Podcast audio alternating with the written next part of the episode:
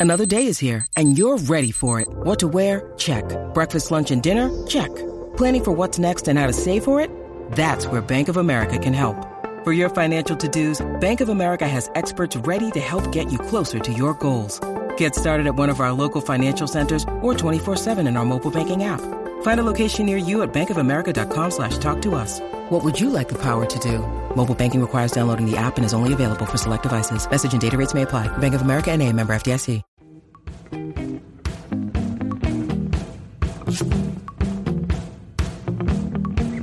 Hi, and welcome to Superwomen, where we talk to amazing women, shaping culture, changing the world, and lifting each other up along the way. I'm your host, Rebecca Minkoff, and today I'm excited to talk with Beth Comstock. She is the former CMO and vice chair of General Electric. Beth is a changemaker and author discovering what's next. This is Beth Comstock on Superwomen. Superwomen is proud to have Prudential as its presenting sponsor. Prudential and wellness expert Alexandra Drain are traveling across America to learn more about our country's challenging financial landscape in a new project called The State of Us. To learn more about the financial challenges facing America, visit prudential.com forward slash state of us and stay tuned at the end of this episode to hear more about this important project. I am with the incredible Beth Comstock, who I had the pleasure of meeting through a mutual friend. And I'm not going to say what she is because she is so many different things, but we're going to talk about that today. So, Beth, thank you so much for joining Rebecca, me. Rebecca, thanks for having me. This is fun. So, I would love to hear about your career path and how you got to where you are today. Well, it was um, it was not a, a well-oiled plan. Let's put it that way. I started out thinking I was going to be a science journalist, and I ended up as a chief marketing officer and vice chair of innovation at GE. Makes perfect sense, right? so I um, I started out just to tell stories about science, and I really wasn't very good as an on-air reporter, and so that decision was pretty quickly made for me, and I found myself behind the scenes in media. Um, and worked my way through NBC, a couple of other media companies, CBS, CNN, and uh, ended up um, going to GE, which was a very unexpected turn for me, but it opened up a whole world of creativity for me unexpectedly. From when I tell people I was actually more creatively encouraged at a GE than an NBC. Um, but it became a way for me to um, just explore the world, see markets, learn about business on a global scale. And so, what does being the vice chair of GE mean? Well, um, it, one, it meant, you know, kind of you'd been there a long time. so in the end, I think I was at GE almost 30 years, uh, if you count the NBC years, which I do. Um, so in part, it just is a it's a sign of okay, you've worked here a while, and it's a recognition of uh, of the contributions you've made. I had a portfolio that was called Business Innovations, and it was about um, seeding new businesses. We started a venture firm that was about seeding, um, starting companies from within, uh, investing in them outside. It was a licensing business, and it included our oldest business, GE Lighting, which was going undergoing a huge transformation in the kind of time of LED and connecting light fixtures to the internet. So I tended to be the person that was about what's next and what's new, um, helping the company get going in clean energy, helping the company get going in the digitization of industry. So I established myself a bit as the what's next person and had to bring the kind of people into the company who could do that. And we actually worked together for our listeners. Um, we did a selfie light with GE Light for cell phones, and I think we sold like twenty thousand units when we worked together. Yeah, so that, that was, was, fun, and we were that was that would have been the kind of thing we were always trying to find innovative ways to connect with consumers or or our, our more business customers, and to use something like that that selfie light. Um, uh, uh, in an unexpected way to show up. Wow, here's Rebecca Minkoff, and we're working with her, and we're showing up in a way that was authentic to GE, but you wouldn't expect GE to show up with a fashion designer. Right. And so clearly you've learned a lot of things. What were some great takeaways leadership wise that you could share just from all your years, you know, at GE and, and going through the ranks? Well, um, the first thing I learned is just to um, sort of learn to have confidence in myself. I um, I grew up in a small town, raised by great parents. I, by all accounts, I was nurtured well, and I should have gone forth in the world very confidently. But I struggled with confidence. I think I still do. Um, and I had to learn how to overcome that. Uh, in addition, I'm more reserved, introverted, shy, and that held me back a lot. So I had to learn that things, I had to put myself out there. Um, I had to show up in ways that weren't comfortable to me. it meant I was in a meeting, I couldn't leave the meeting and having not said something, which I did often because people were like, well, why are you even here? And I was missing out on an opportunity to share an idea, to, to help move something forward. And so I had to really overcome those kind of things for myself. Um, I did that by just giving myself a small series of challenges to say, hey, get out there, ask a question. You know, I'd, i prepare ahead, um, go to an event, and as opposed to just standing by the chip bowl, which is normal for me, I would actually force myself. Oh, there's one. I would probably have never have introduced myself to you. I would have been too shy, but there would have been somebody else who was another person, maybe at the chip bowl. I would have said, I'm going to make sure I introduce one person introduce myself to one person, then another. So I just gave myself a set of small challenges to get out of my way. That would be that would be kind of the Uber learning that that one, if you want to make change, you want to push yourself forward, you have to start with what you can change in yourself. And the second thing is just I feel like I've been so fortunate to work with amazing people who we had a pact, especially the team I worked with at the at the end of my run uh, at GE. We had a pact. We're going to do our best work together. We're just we may be here together five years, five months, but we're going to just do our best work ever together. And we really encouraged each other. And I, I think that's the sign of success to be able to say you've worked with this amazing team and we did things that we didn't think were possible, whether it was storytelling, creating companies, turning around an old 140 year old company into something new. And so that's, I think, the other th- message that I've learned is you can't do these things alone. You have to have an amazing team, and it's about the team together. It's not about, hey, I'm the boss and do it my way. I think what's keynote or signal that you said was you had a great team and you guys decided to do great work together. And I feel like, at least in my industry, it's always this cutthroat like, get out of my way. There's only one seat at the table. Um, so I find that refreshing. Um, as you sort of grew over the 30 years, did you ever feel like there was that, you know, am I a woman alone in a sea of, you know, male dominated and how do I get through and how do I, um, embrace other women and help them along the way? Or what was that what were those years like? Sure. I mean i in the time i was in media there were more women than than um, than you'd imagine but it still wasn't great. Uh, and by the time i got to ge there still weren't very many women in positions. I saw that change over the course of about 20 years which is really great. I remember my first um, ge meeting i went to they, it was like an executive uh, sort of an annual conference. And um, they took there were so many men and so few women they took the women's room bathroom and turned it into the men's room. And they made the few of us who were women go to the bathroom behind the kitchen. And that was kind of like, okay, huh, I guess there aren't very many of us here. And so my sign of pro- marking progress at GE over the years was we got our bathroom back. The lines got to be equal. Um, but I didn't, it meant I didn't work for a lot of women. There weren't a lot of women in senior roles that I could work for. There were many who were colleagues. And I think I did feel like my job was to make sure we had more women um, but also just to make sure we had more people who represented difference, different thoughts. I was not only a woman at GE, I was a more creative person in an engineering company. And that brought out a little bit of a rebel in me. And so I felt like it was my job to try to pull along and ask for more, you know, kind of force more diverse thinkers into the mix. That was hard. Um, something like marketing was a different different beast in the company and it brought in different people and so i had to um, when i had more leadership roles i had to be more of a champion for those different people um, and always make the work really good. I think that's that's the point I would make is that you always have to make in these kind of change and when you're dealing with difference. Um, I, I always made sure the work was impeccable, right? I probably over indexed on that, but I just figured I can't change being a woman. I can't change being a bit different and, you know, certainly in that context, more creative or a little different than the, the norm. But I can make sure my work is really good. So that was how I tried to push through. And being that you're at GE and it was a highly technological company, you know, I began to see when we were working on our store and all the technology that was going to that, even our wearables, that the lack of women at the table was shocking. And just men not not being mean or not being cruel didn't have the user experience we had, so their solutions are different. Um, so I'm curious to know you're at a place, there's not a lot of women, then there's not a lot of women in STEM. How do you sort of go buck that well, convention. when you prioritize it, I mean, we um, certainly over the past few years, I saw GE just did something recently. Um, we just made it a real priority. I mean, set goals. The company's going to double the number of women in STEM roles. Um, we're going to do it. We're going to hold every every team accountable, or it means you have to develop a pipeline. You have to put resources behind it. You obviously have to make sure you have people who are already in those roles, or else people are going to be like, well, I need to see somebody to know I can be successful here. So it's a long range plan. It's not something you can just wake up tomorrow and say, we need, you know, 10,000, 15,000 women in STEM. You have to prioritize it. We changed how we recruited.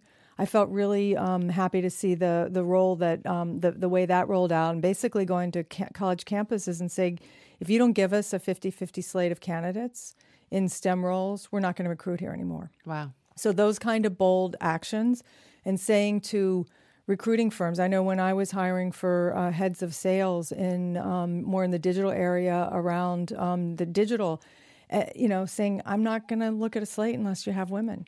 And usually the answer is, well, there aren't any women in this area. Well, there are. I mean, really, there are no women in software sales.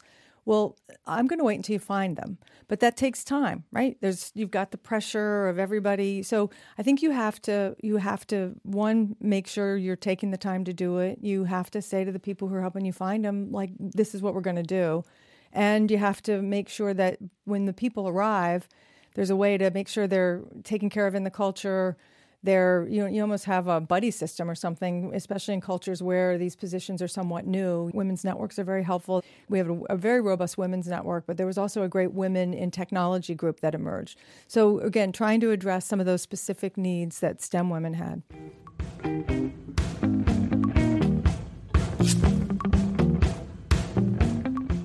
What did i do when my daughter wouldn't stop sleeping in my bed? Well I got smart and I got her a Helix mattress because I knew she would sleep so comfortably that she would never leave her bed in the middle of the night ever again. Helix Sleep built a sleep quiz that takes two minutes to complete, and they use the answers to match your body type and sleep preferences to the perfect mattress. Whether you're a side sleeper, a hot sleeper, with Helix, there's no more guessing or confusion. Just go to helixsleep.com slash superwomen Take their two minute sleep quiz, and they'll match you to a mattress that will give you the best sleep of your life. Right now, Helix is offering up to $125 off all mattress orders. Get up to $125 off at helixsleep.com slash superwomen. That's helixsleep.com forward slash superwomen for $125 off your mattress order. helixsleep.com forward slash superwomen.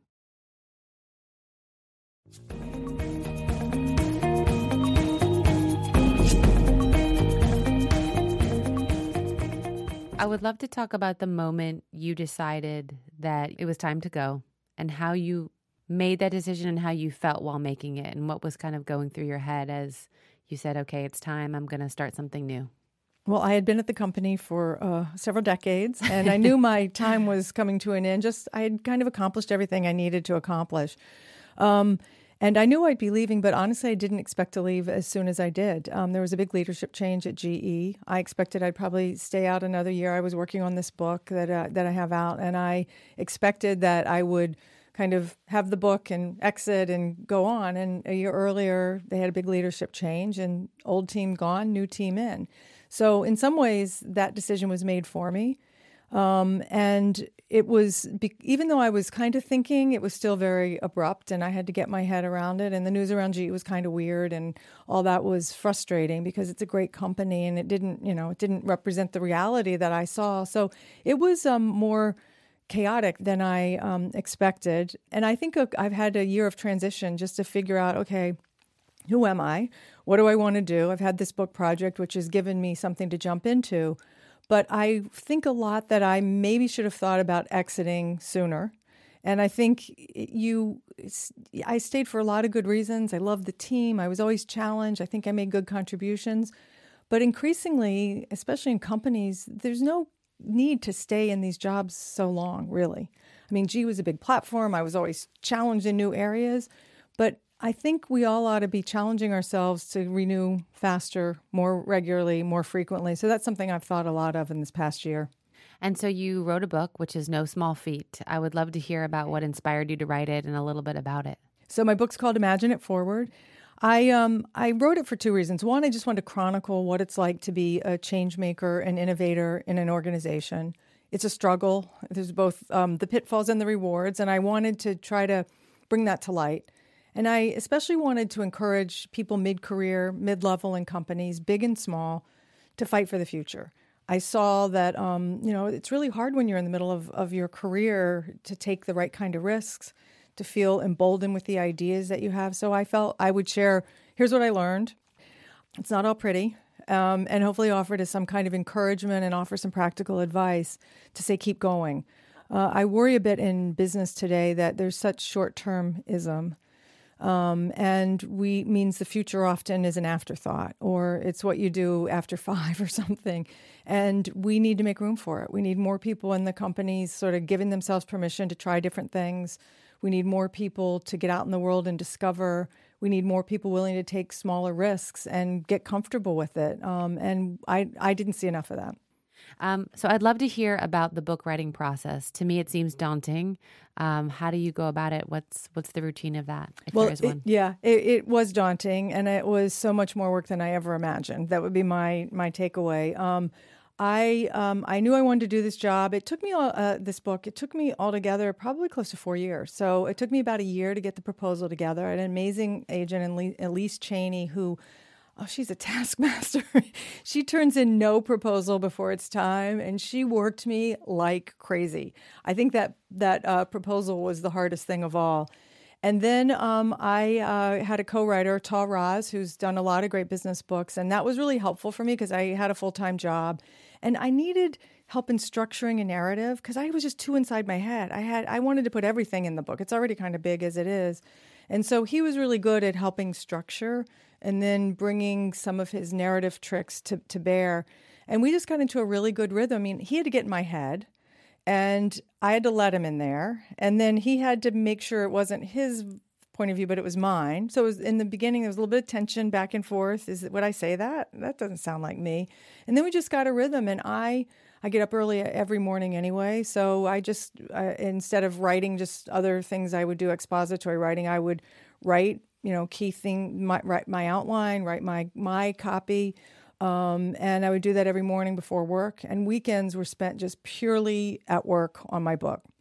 And then Tahl would, you know, shape them and edit them, and we'd go back and forth, and then start to work with our editor. But it was every free minute I have, I was had I was either talking to him, you know, editing or writing something um, to get the book together. Um, it's quite a process, but it was very therapeutic. I think that's what I um, didn't appreciate. My husband's like, "Oh, you you always had a book in you. You always were going to do this," and so um, it allowed me the chance to reflect. I, I kind of needed that before I go on to what's next for me. Like, what what did I do here? Right. The highs, the lows. Can I package that in a way that's helpful to someone else? And I almost needed to do that before I could move on to what's next. So I think I've done that. Um, but it it was. Um, I had a great editor. I mean, it was a really daunting process. What all was all I would say. But I'm I, maybe I don't know. People say it's like giving birth. I don't know. I mean, I had two daughters. I don't know. Um, but um, it was different a lot of kind work. of pain. It's a different kind of pain. I think there's nothing like giving birth. So I don't know those analogies, but it was a lot of work. So one of the things that um, well, a word I guess that's used very often is success, but it's very different for different people. So for me, when I started out, success was I don't have to check my bank account before I go out to see if I can afford uh, to have a soda or my dinner tonight. And then success now is I can leave at six o'clock and know everything's okay and I can be with my family. So I'm curious to know what is what did that word mean to you when you started out and what does it mean to you now? Yeah, I love that question. I mean, I think when I started out, I mean, success was certainly a finance you know could could i make my bills i started i had my daughter and my career about the same time wow um, and i had chosen a path as a divorced mother um, uh, a divorced single mother at that so i had very you know sort of day-to-day kind of measures of success but i was also ambitious in my career and i I, at the time I was in Washington D.C. and to me like moving to New York was success. I would I would go to work for NBC in New York. That was small town girl. That was success. Um, and so those kind of just more career kind of um, titles and roles and assignments were early indicators of success. As I've gotten maybe wiser, more experienced, I think for me, I mentioned it earlier, but I think just the being able to work with amazing people and just do great work. I I will be forever grateful that I had that opportunity to do that. That's success to me. And in fact, it's one of the things I miss now not having that regular team. I have people I work with and doing different projects, but that team when you're all in and and you sit back and you go we did that like we didn't think we could do it but we did that wow, to me, that's that's success. Totally. I feel that way after every fashion week. I'm like, we didn't think we could do it, and it's done. Yeah, and you do. You dream big. I mean, I've been to your shows. It's amazing. They are amazing productions, and you dream big, and then you. It looks. I'm sure it didn't feel that way, but they look flawless, right? And and you have to you like, only knew. Yeah, but you have to like when you're done, you have to say like this didn't work, and let's feel. Let's understand why, and then like let's not beat ourselves up. Like we were awesome. Yeah, I need to do that more. We were awesomeness. Um, so I didn't realize that you started your career and you were a single parent at the same time. That's just props to you because I think working and being a parent is hard enough. And what were some of the things or people you leaned on or ways in which you built your support system to be able to excel at work and also, you know, being the primary caregiver? Yeah, well, I had, um, I, at that time, I picked up and moved from Washington, D.C. to New York, where I didn't really know many people. I had people I worked with. I was at the same company, they moved me. So I had to, you know, rely on neighbors who I was meeting. Um, a daycare center, you know, uh, my family wasn't around. Um, I had a few friends, so I had to rely on on the people I, you know, kind of the kindness of new friends, if you will, and um, just trust that it, we were going to make it work. I think what I learned about that time, and I, I actually talked about it in the book because I felt it was one of those when when you're going through change and you're like, how am I going to navigate this? This stinks. It's so hard. I find it helpful to go, well, when did I do something hard before? And remind myself, you can do this. And so that was probably the hardest thing I ever had to go through. And I put myself in that position. And so um, I had a great family, but they weren't always there. Um, so, you know, I could call and cry to my mother, but at some respects, she's kind of like, well, I can't help you. I can't help you now. So I learned self resilience, but I learned to ask for help. And that was, that was hard for me. I remember, um, I mean, I had a really great woman who would come and pick up my daughter, eventually pick her up from daycare so I wouldn't, you know, miss, the, they wouldn't close her and call, you know, social services or something. And you just work your way. It's kind of like you solve one problem at a time um, and ask for help. One of the things you also talk about in your book is starting to create change. So, what's something small that you think people can do to start creating change, whether it's their their career or their partner or just doing something good in life? Well, I think you, the, to me, the biggest, the secret I've learned, if it's not a secret, I think you just have to give yourself permission to do it. There's always an excuse of why you can't do it. I don't have enough money. My boss won't let me. My partner is never going to go for that. And many of those may be true. But how do you know? If you want, don't give it a shot. And so give yourself permission to try something.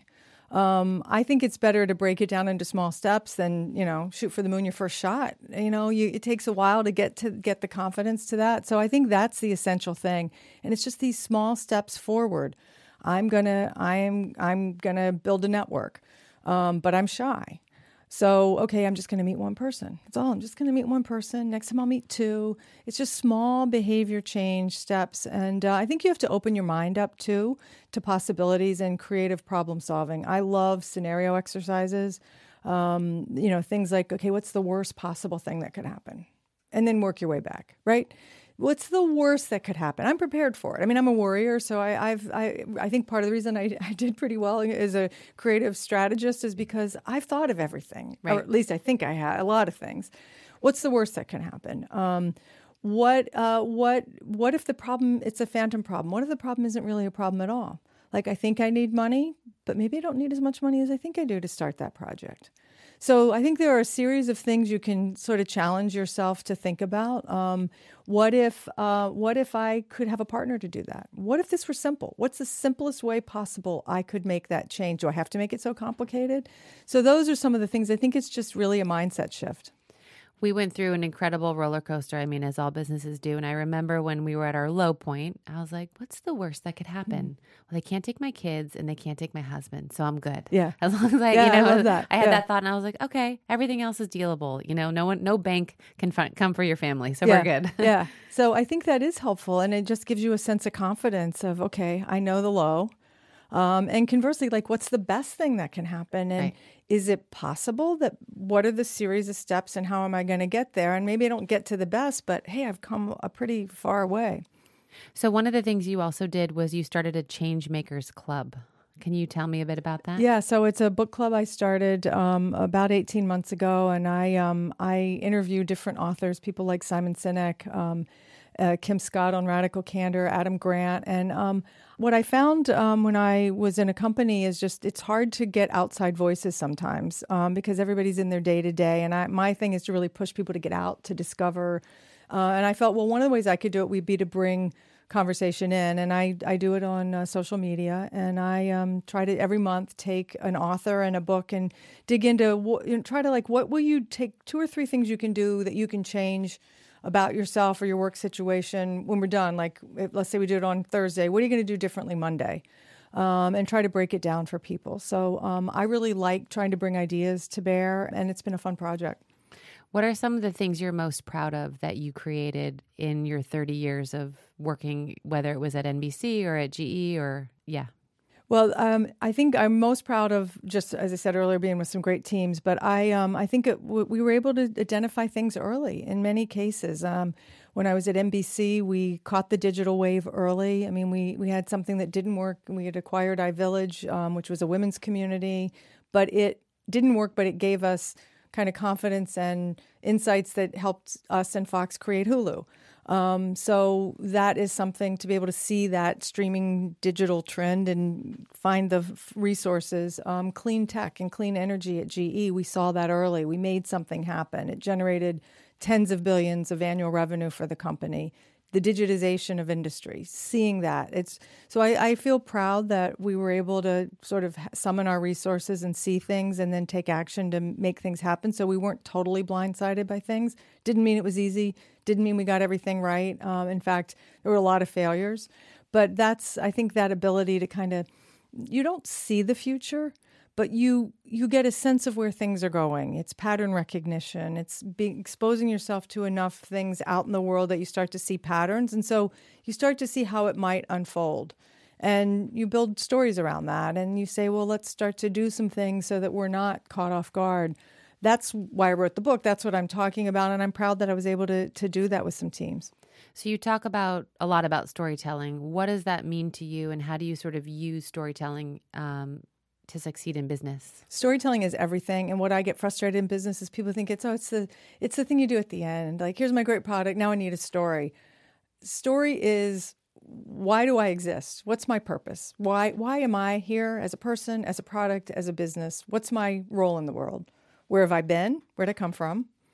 Why do why do you care about me? What am I doing for you? What's the outcome I can help you get? And then where are we going together in the future? And I think it starts. I mean, it's it's you. It's Rebecca. It's you know, yeah, I could buy a, a you know, a, a, outfit from a nameless person, but it's no, it's Rebecca. She started this company with her brother, and the the sweat and the toil and the hard work, and you're an entrepreneur and you're a mom, and that just I identify with your product because I know what you've put into it. I know what's at stake, and um, we did the same thing at GE, and I see this other, for other companies. Like who make who makes that technology? If, if I told you there are people who start a jet engine fan blade by hand. And these are people who've dreamed of jet engines since they were five years old. And they the craftsmanship of this and where they where they grew up and how they dreamt of doing this. I think you care much more about that than just thinking it was some machine cranking it out in the back somewhere. Totally. So one thing I like to ask everyone who is on the podcast is I would love for you to tell me something people would be surprised to know about you. Um, that's a good one. Um, well, I really have. I I love um, I love body humor. so again, being a bit reserved, I I'm probably not the funniest person you'll ever meet, but I really like a good. Uh, racy joke. oh, I love that. exactly. And I'm not good at repeating any of them because I don't remember half of them, but I really like, you know, slightly, slightly body, you know, kind of, you know, maybe not safe for work jokes. I think they I think they break up the day. I have a good comedian for you then. Do you? Yes. Good. I need one. uh, you know, one of the reasons I wanted to start this podcast was I would love our listeners to come away and change something about their life, do something different. So, any last words of advice? Well, I think you have the power within it. I mean, you know, it's so simple, but change starts with you, and you're going to take those steps. Give yourself permission to take one step. What's, you know, I used to do this. It's so goofy, but I swear it works. Like, you write yourself a permission slip when I, you know, I when I worked uh, in the company, I actually kept a stack of permission slips on my desk. And when someone would say, "I'm afraid," or "I don't, I can't do this," or whatever, I'd say, you know, here to, it was symbolism. I, Rebecca, give myself permission to. And it's just a little device. So give yourself permission to, to take something, a risk on something that uh, you're afraid you're going to fail at. Just do it. I love that. Beth Comstock, thank you so much for being here. Thanks, Rebecca. This is fun. Thank you.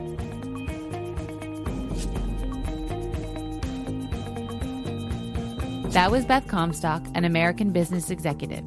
You can find her on Twitter at Beth Comstock and be sure to grab a copy of her new book, Imagine It Forward. Thanks for listening to Superwomen. Please subscribe, rate, and review us on Apple or wherever you listen to your podcasts. Tune in next week.